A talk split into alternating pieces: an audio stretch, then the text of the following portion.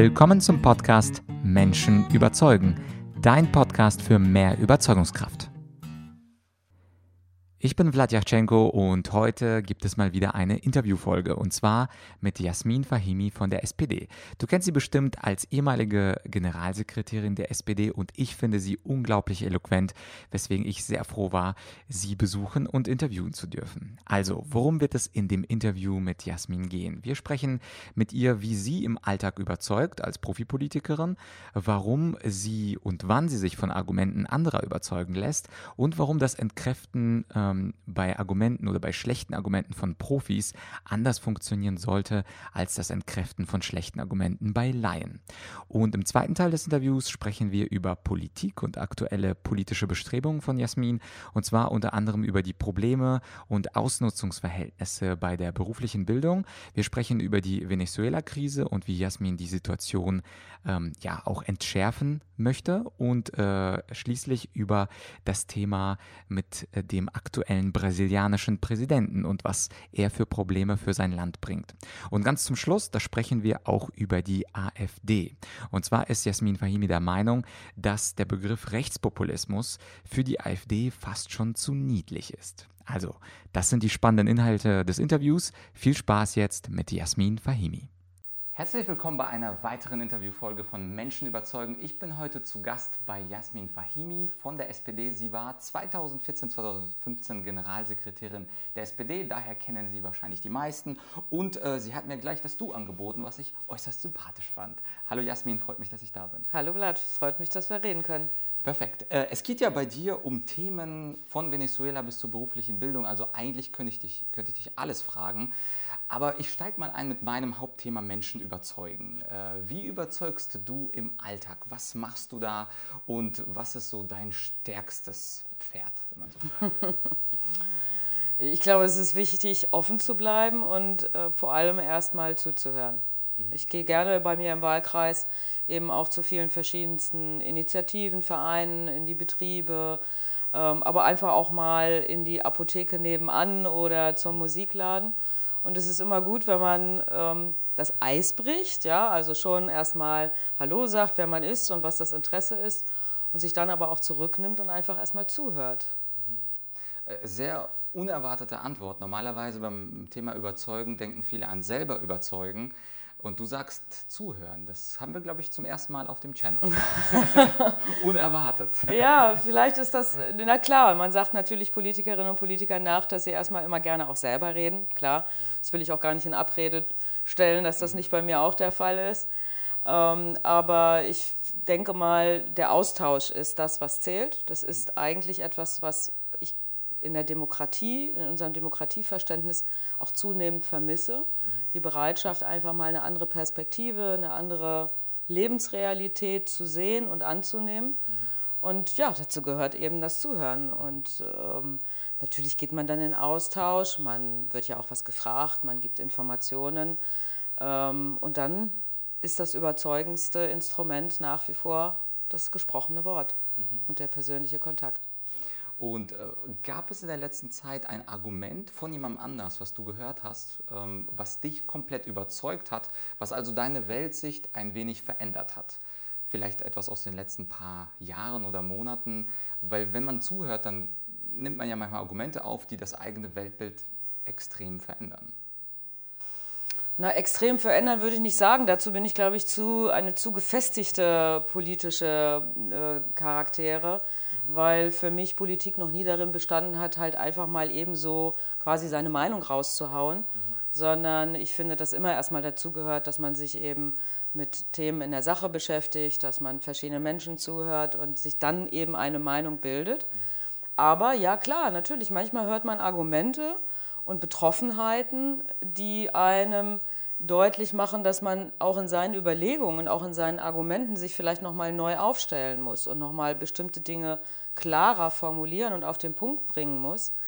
Und ja, ich bin zumindest schon mal in die Situation gekommen, wo man dann auch selber so ein bisschen ratlos ist und denkt, also irgendwie hat der jetzt recht, ja, aber trotzdem stimmt was daran nicht. Nehmen wir mal ein Beispiel. Also ich hatte vor kurzem eine Besuchergruppe mit Menschen mit Behinderung, mit zum Teil psychischer und aber auch physischer Einschränkung, die also auch unter Betreuung sind. Und da muss man dann Politik auch noch mal ein bisschen anders erklären, als man das vielleicht sonst so gewohnt ist. Und dann sagt einer der jungen Leute zu mir, ja, also das ist ja mit der Wohnungsnot auch alles ganz schwierig und ich habe große Schwierigkeiten, halt überhaupt eine Wohnung zu finden, die für mich auch eben barrieregerecht gebaut ist. Und jetzt ist das noch schwieriger geworden, weil ihr macht ja alles für die Flüchtlinge.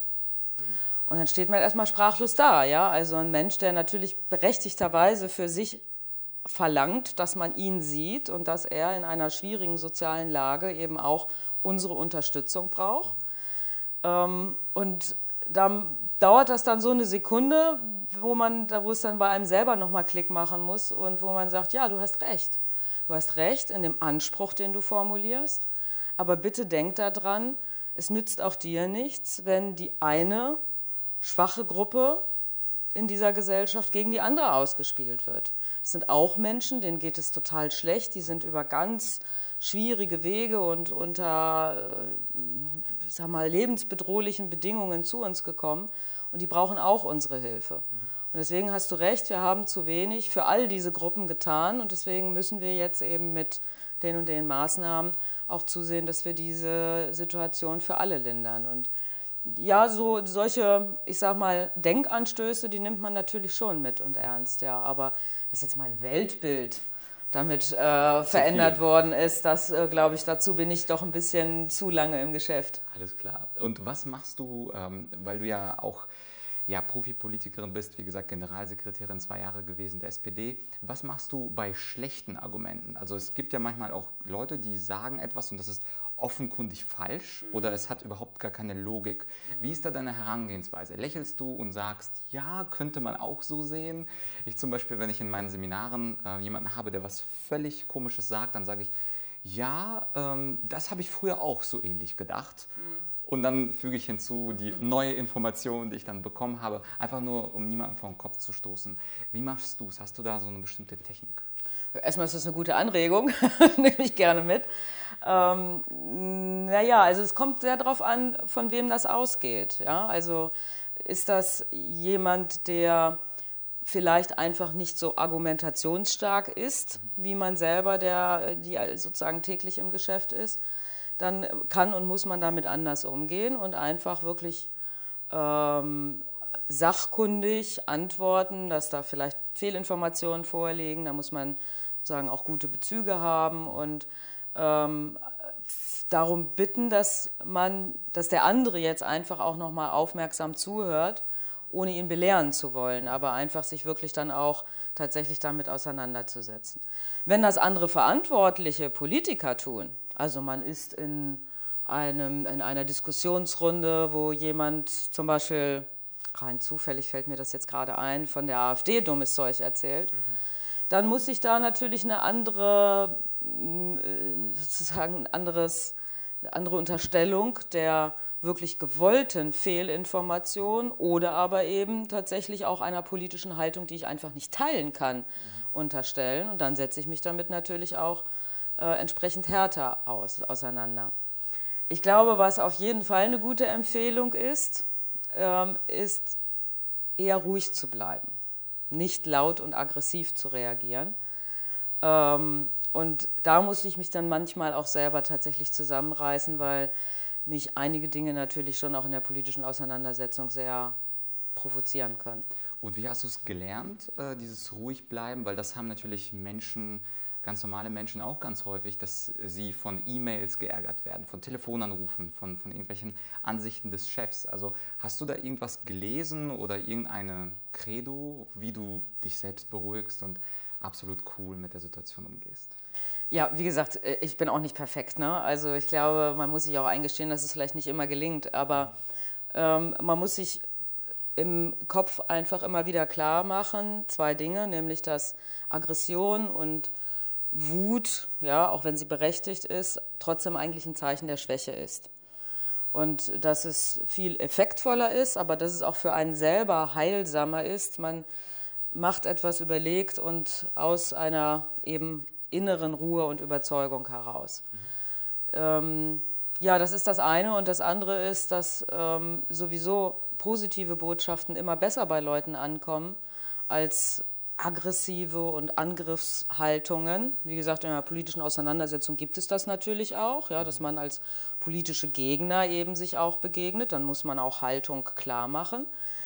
Aber wenn es jetzt darum geht, andere zu überzeugen, dann tut man das eigentlich besser, indem man eben nicht sagt, das ist falsch, das ist dumm, das lehne ich ab, sondern indem man sich immer wieder darauf konzentriert, na, was ist denn mein Standpunkt und was ist meine positive Botschaft, die ich setzen will. Das ist das, was bei Menschen ankommt, ob wir groß oder klein sind. 2 gute Tipps. Dann würde ich gerne zum zweiten Teil des Interviews kommen, und zwar das Politische. Der politische Bereich, da bist du ja aktuell im Ausschuss für Bildung und Forschung und insbesondere bei der beruflichen Bildung sehr aktiv. Ich habe beispielsweise in einer Rede vom Januar dieses Jahres 2019 eine Rede von dir gehört zur beruflichen Bildung und habe da etwas gehört, was, also ich setze mich nicht täglich damit auseinander, aber was nicht so gut klang. Und zwar, du hast über den Rückgang von Ausbildungsbetrieben gesprochen und gleichzeitig über den Missbrauch auf dem Ausbildungsmarkt, Stichwort zu wenig Geld, das den Azubis bezahlt wird. Sind das die 2 größten Probleme oder was läuft momentan auf dem Ausbildungsmarkt schief? Naja, ich glaube, dass wir in der Tat ganz dringend darüber reden müssen, wie wir die berufliche Bildung in Deutschland auch für die Zukunft stark machen. Wir kennen das System der dualen Ausbildung, das ein total stabiles und Erfolgsmodell ist, um das uns die ganze Welt eigentlich beneidet. Das hat viel damit zu tun, dass wir halt nicht irgendwie einfach nur klug praktische und theoretische Lehrinhalte miteinander verzahnen. Das könnten andere auch machen. Sondern das hat was damit zu tun, dass wir eine Qualität sichern, die durch die Sozialpartner, also durch die Arbeitnehmerseite und die Arbeitgeberseite gleichermaßen im Konsens definiert und weiterentwickelt wird. Da wachsen aber erstens viele andere Bereiche zu, zunehmend vollzeitschulische Ausbildung, zunehmend duale Studiengänge. Da müssen wir dringend was regeln und sozusagen diese Systematik und diese Logik, die wir bisher in der Herausbildung von erfolgreichen Fachkräften haben, das eben zu sichern. Und naja, mit der Veränderung auf dem Arbeitsmarkt ist auch die Ausbildung leider nicht ausgespart worden, inwieweit es quasi eine Zweiteilung gibt. Also sehr gute Ausbildungsberufe mit tariflich abgesicherten Ausbildungsvergütungen, mit einer guten Kontrolle im Betrieb durch Jugendausbildungsvertretungen. Und auf der anderen Seite halt eben aber auch Ausbildungsplätze, wo man sich fragt, werden die Auszubildenden da nicht eigentlich als billige Hilfskräfte missbraucht? Und das ist, glaube ich, in vielen Teilen so. Jetzt will ich nicht jedem unterstellen, dass er ein schlechter Arbeitgeber ist, aber wir sehen eben gerade auch in der Gastronomie und in der Hotellerie, aber auch in einigen Handwerksberufen wie das Friseurhandwerk oder Ähnliches, dass da wirklich absolut unterirdische Ausbildungsvergütungen bezahlt werden, obwohl die Leute halt wirklich schon richtig im Betrieb mit anpacken. Und der Betrag, der bezahlt wird, für die, die es nicht wissen, was sind so, also den BAföG-Satz, den kennt, glaube ich, jeder, der liegt ja so ungefähr bei 600 Euro heute. Das liegt dann wahrscheinlich dann unter dem BAföG, was dann der Azubis bekommen. Na, das BAföG haben wir jetzt gerade angehoben, und zwar deutlich, ja, sowohl die Wohnkostenpauschale als auch eben die Bedarfssätze. Und ja, genau darum geht es, dass man eigentlich da eine Angleichung finden muss. Der Unterschied ist halt nur, ein Auszubildender ist ja schon im Betrieb tätig, anders als ein Student. Und deswegen ist eine Ausbildungsvergütung, die der Arbeitgeber zahlt, erstmal auch gerecht und hat nichts mit einer Sozialleistung zu tun, wie wir es eben beim BAföG oder bei anderen Geschichten machen. Und darum geht es, also da halt ein vernünftiges Niveau zu erreichen. Wir wissen, dass teilweise halt, wie gesagt, auch gerade in Ostdeutschland im Handwerksbereich Ausbildungsvergütungen von zum Teil halt nur 250, 350 Euro gezahlt werden. Das ist echt verdammt wenig. Davon kann man nicht leben. Das ist auch nicht gerecht. Und da wollen wir eine deutlich höhere Marge haben. Es gibt ein Urteil des Bundesarbeitsgerichtes, das sagt, es muss eigentlich sich an mindestens 80% eines tariflich üblichen Niveaus richten. Das ist sozusagen für uns so die Orientierung. Das wäre so ungefähr um zwischen 650 und 700 Euro. Und da wollen wir halt perspektivisch hin. Das kann man über verschiedene Instrumente machen. Das wird jetzt, glaube ich, zu kompliziert, aber das ist unser Ziel. Und was ich deswegen total wichtig und toll finde, ist, dass Hubertus Heil, der Arbeits- und Sozialminister, jetzt zumindest auch eine Geschichte schon gemacht hat, nämlich die Beihilfen, die es für Auszubildende gibt, dem BAföG-Satz anzupassen. Das heißt also, auch wenn die Vergütung, auch wenn wir sie höher bringen, nicht zum Lebensunterhalt reicht, weil man zum Beispiel auch einen Ausbildungsplatz annimmt, der halt vielleicht nicht im elterlichen Umfeld ist, ne, und ich umziehen muss, dann halt die Möglichkeit zu haben, eben zusätzliche Beihilfen zu beantragen, die mich auf ein ähnliches Niveau bringen wie einen Studenten auch. Und das finde ich super, dass uns da wirklich ein Schritt Gleichwertigkeit gelungen ist. Mhm. Und wo siehst du da die größten Schwierigkeiten? Weil an sich klingt es ja vernünftig, dass 250 bis 350 Euro nicht genug sind im Monat, wenn man dann ja auch noch eine Arbeitsleistung erbringt. Also wer sträubt sich denn häufig dagegen?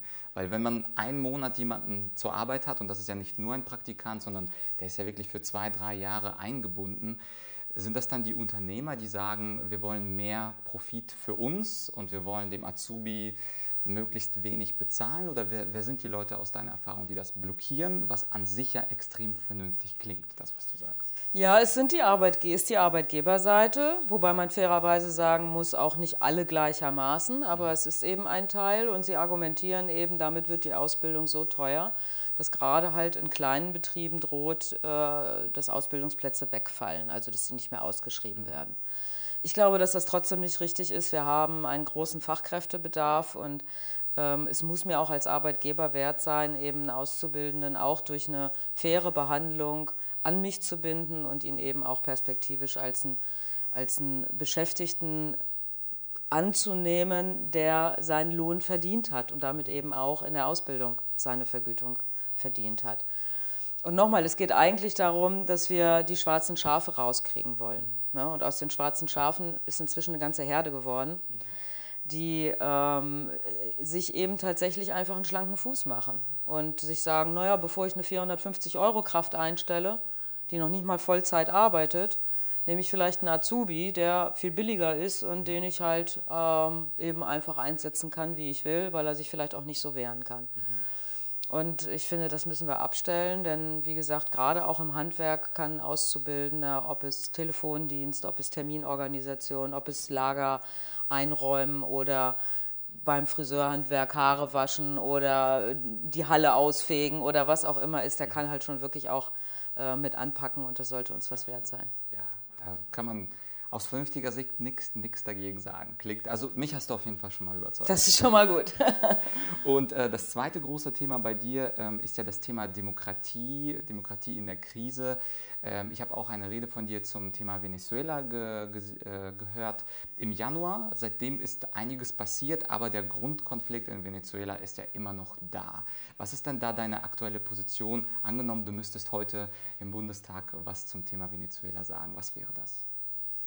Naja, in Venezuela haben wir halt einfach wirklich eine zugespitzte Situation, wo Opposition und Regierung sich leider auch zum Teil wirklich in Kauf nehmen, dass Menschen zu Tode kommen, in einer absoluten Konfliktlage befinden. Und wir bemühen uns darum, halt einen Bürgerkrieg abzuwenden, indem wir eine internationale Kontaktgruppe einberufen haben aus lateinamerikanischen Ländern und europäischen Ländern. Und eben uns darum bemühen, den Dialog wiederherzustellen. Und Dialog, das ist eben genau das, was ein demokratisches Grundverständnis immer beinhalten sollte. Jetzt mal jenseits aller Institutionen und Wahlfragen und ähnliche mehr. Das ist eben genau der Unterschied. Gehe ich in den Konflikt, in den Anspruch, sozusagen 100% meiner Linie und meines Machtanspruchs muss erfüllt sein, mal vereinfacht gesagt, oder bin ich bereit zum Dialog? Und wenn der Dialog nicht mehr zustande kommt, dann kann aus Konflikt eben auch tatsächlich Krieg werden. Und ich bin der Überzeugung, dass es immer besser ist, im Zweifelsfall 100 Stunden miteinander zu verhandeln, als auch nur eine Minute eben die Waffen aufeinander zu richten. Leider sehen wir überall auf der Welt, dass das zunehmend in die Krise kommt. Populisten, die also nicht nur, ich sag mal, vereinfacht Zusammenhänge darstellen und gerne in Schwarz-Weiß denken, sind auf dem Vormarsch, sondern auch diese Art der Populisten, die wirklich richtig Hass schüren, die Gruppen aufeinander hetzen, die glauben, dass Ordnung entsteht, indem man mit Waffengewalt halt eben tatsächlich Gruppen ausgrenzt und kriminalisiert. Und das ist leider überall auf dem Vormarsch, auch in Lateinamerika, auch in so einem großen und für uns eigentlich wichtigen Land wie Brasilien. Und das macht mir Sorge. Und deswegen, glaube ich, müssen wir wieder sehr grundsätzlich darüber reden, was heißt Demokratie eigentlich? Und das ist eben nicht nur ein Parlament wählen, es ist nicht nur mal auf Facebook irgendwie Daumen rauf, Daumen runter, wie ist meine Stimmungslage jetzt gerade, finde ich jetzt irgendwas gut oder doof, sondern sich eben miteinander auseinandersetzen und gegenseitig Respekt auch zollen, dass ich immer noch ein menschliches Gegenüber habe, egal wie schrecklich ich vielleicht die Ansichten finde, der Grundrechte hat und die ich in dem Sinne auch zu respektieren habe. Und du hast Brasilien kurz angesprochen. Brasilien ist ja nicht so wirklich in den Medien gerade drin. Was passiert gerade in Brasilien? Was könnte man da bemängeln oder was könnte besser sein? Ja, Brasilien hat einen sehr harten Wahlkampf hinter sich und da hat Jair Bolsonaro, ein ausgewiesener Faschist, halt die Wahl gewonnen, der gegen alle möglichen Formen der sozialen Gruppen gehetzt hat, gegen Homosexuelle, gegen die Schwarzbrasilianer, gegen die Indigenen, sich auch extrem sexistisch geäußert hat gegenüber Frauen. Und der hat sich durchgesetzt dort als Präsident, hat als erstes das Waffengesetz liberalisiert. Jeder volljährige Brasilianer darf nun also privat wieder Waffen besitzen zu Hause und am Arbeitsplatz, wo sich die Frage stellt, wie kommen die Waffen denn von A nach B? Aber gut, ist eine andere Frage. Hat Menschenrechtsorganisationen, Gewerkschaften sofort unter präsidiale Kontrolle gesetzt. Also das heißt, sie sind nicht mehr in Beratung, wie das bei uns auch ist, ja, dass in einer Gesetzesberatung halt eben auch eine öffentliche Anhörung stattfindet. Ist alles abgeschafft, sondern sie werden jetzt kontrolliert und beobachtet und sind quasi unter einen Generalverdacht gestellt, dass sie potenzielle terroristische Vereinigungen sein könnten, ja. Er hat viele in sein Kabinett geholt, die dem Militär angehören, unter anderem auch der Richter Moro, der den alten Präsidenten Lula da Silva verurteilt hat und der jetzt für 26 Jahre unter völlig falschen Unterstellungen im Knast sitzt und dort offensichtlich schmoren soll, bis er dort gegebenenfalls verstirbt. Und da ist es dringend notwendig, Solidarität zu zeigen, und deswegen werde ich in den nächsten Wochen auch eine Solidaritätsaktion lostreten für Lula da Silva. Sehr cool. Und können wir das verlinken in der Beschreibung? Ist das ein Link von einer Website oder was kann man da machen, wenn uns jemand zuhört und sagt, das klingt gut? Ja, wir sind jetzt gerade noch im Aufbau. Wir besprechen das mit ein paar brasilianischen Partnern und dann werde ich mir ein paar prominente Mitstreiter hier erstmal aus Deutschland suchen, aber dann auch international. Das wird sicherlich unter dem Hashtag Lula Livre laufen. Und wenn der Link fertig ist, kann ich ihn gerne natürlich auch im Nachgang nochmal zur Verfügung stellen. Sehr gut, verlinken wir das auf jeden Fall. Und zum Schluss des Interviews, was würdest du sagen, jetzt wenn wir aus Südamerika zurückkommen nach Deutschland, Stichwort Demokratie in der Krise, gibt es aus deiner Sicht, ich bin ja jetzt seit einigen Tagen in Berlin unterwegs und dieses Wort Rechtspopulismus, dem begegne ich relativ häufig, also fast in jedem Interview oder in einem Vorgespräch zu einem Interview. Gibt es aus deiner Sicht eine Sorge, dass der Rechtspopulismus sich ausbreitet, oder ist in Deutschland eigentlich alles in Ordnung? Nein, das ist überhaupt nicht alles in Ordnung, sondern wir müssen uns damit auseinandersetzen. Und ehrlich gesagt ist mir manchmal der Begriff Rechtspopulismus schon fast ein bisschen zu niedlich. Denn das, was wir hier im Bundestag hören von einigen Vertretern der AfD, ist aus meiner Sicht nichts anderes als einfach ganz klarer Rassismus bis hin zum Faschismus. Und mit Arbeitnehmerfreundlichkeit hat es schon mal gar nichts zu tun. Ja, wir müssen uns damit auseinandersetzen, weil wirklich Formen des offenen Hasses und der Propaganda versucht wird, wo eben genau das der Fall ist, Menschen gegeneinander aufzuhetzen. Und natürlich kann man unterschiedlicher Meinung sein, wer was verdient hat und was leistungsgerecht ist und wie wir uns international und in Europa aufstellen sollen.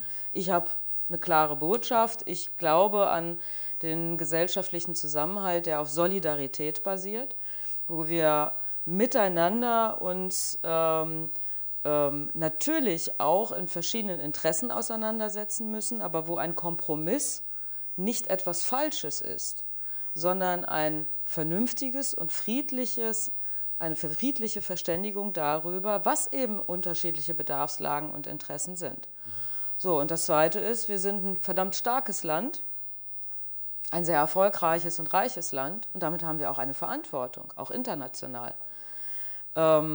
Und ich glaube daran, dass wir auch weltweit, nicht nur für Deutschland, eben in diesem Sinne eines friedlichen Miteinanders Solidarität üben müssen. Das klingt sehr, sehr gut. Fast nach einem Schlusswort, aber ich habe noch eine letzte Frage für dich. Und zwar, angenommen, du hättest in der Tagesschau oder irgendwo im Fernsehen 1 Minute Sendezeit. Und das kann ein Appell über Solidarität sein, aber du kannst wirklich den Bürgerinnen und Bürgern alles sagen, was du möchtest, außer einem Aufruf zur Europawahl. Das wäre zu einfach. Das machen viele Politiker. Aber angenommen, es gibt gar keine Europawahl jetzt in der nächsten Zeit. Welche Botschaft, und wie gesagt, du würdest dann ARD, ZDF, RTL, bei allen Sendern oder im Radio, in Podcasts ausgestrahlt werden. Was würdest du, und die Möglichkeit hast du in der echten Welt noch nicht, aber angenommen, du hättest sie in meinem Gedankenexperiment. Was würdest du den Menschen, also ganz normalen Menschen in Deutschland, in Europa sagen? Boah, das ist jetzt echt ein Anspruch. Ich glaube, ich würde mich dann darauf beschränken zu sagen, engagiert euch. Engagiert euch in eurer Nachbarschaft, schaut auf eure Nachbarn, setzt euch damit auseinander, was sie können, was sie wollen, was sie brauchen. Und das wird euch selber helfen, und engagiert euch auch für eine Gesellschaft, die in Frieden, Freiheit und Solidarität leben will. Und das muss ich jetzt sagen, deswegen geht zur Wahl. 26. Mai, Europawahl. Perfekt. Schönes Schlusswort. Danke sehr, Jasmin. Danke. Ja, ich glaube, bei einem Punkt können wir auf jeden Fall einig sein mit Jasmin. Ich fand ihren Satz sehr schön. Es ist immer besser, 100 Stunden miteinander zu verhandeln, als 1 Minute die Waffen aufeinander zu richten. Und ich glaube, es ist immer schön, egal welcher Partei du anhängst oder egal wie du konkret zu einem oder dem anderen Politiker stehst, dass wir immer noch eine gemeinsame Basis haben. Und ich glaube, da wird niemand widersprechen. Es ist auf jeden Fall immer besser, in Dialog zu treten und versuchen, den anderen zu verstehen, um mit ihm auf einen Kompromiss hinzuarbeiten. Das war also ein weiteres Interview aus dem Bereich Politik mit einer Politikerin. In der nächsten Zeit erwarten dich auch weitere Interviews von Politikern, auch aus anderen Parteien, und natürlich wie immer auch meine Solo-Folgen. Wenn du den Podcast noch nicht abonniert hast, dann mach das bitte gleich nach dieser Folge. Ich würde mich nämlich sehr freuen, wenn du sofort benachrichtigt wirst, wenn eine neue Podcast-Folge online geht. Das war's für dieses Mal. Dein Vlad.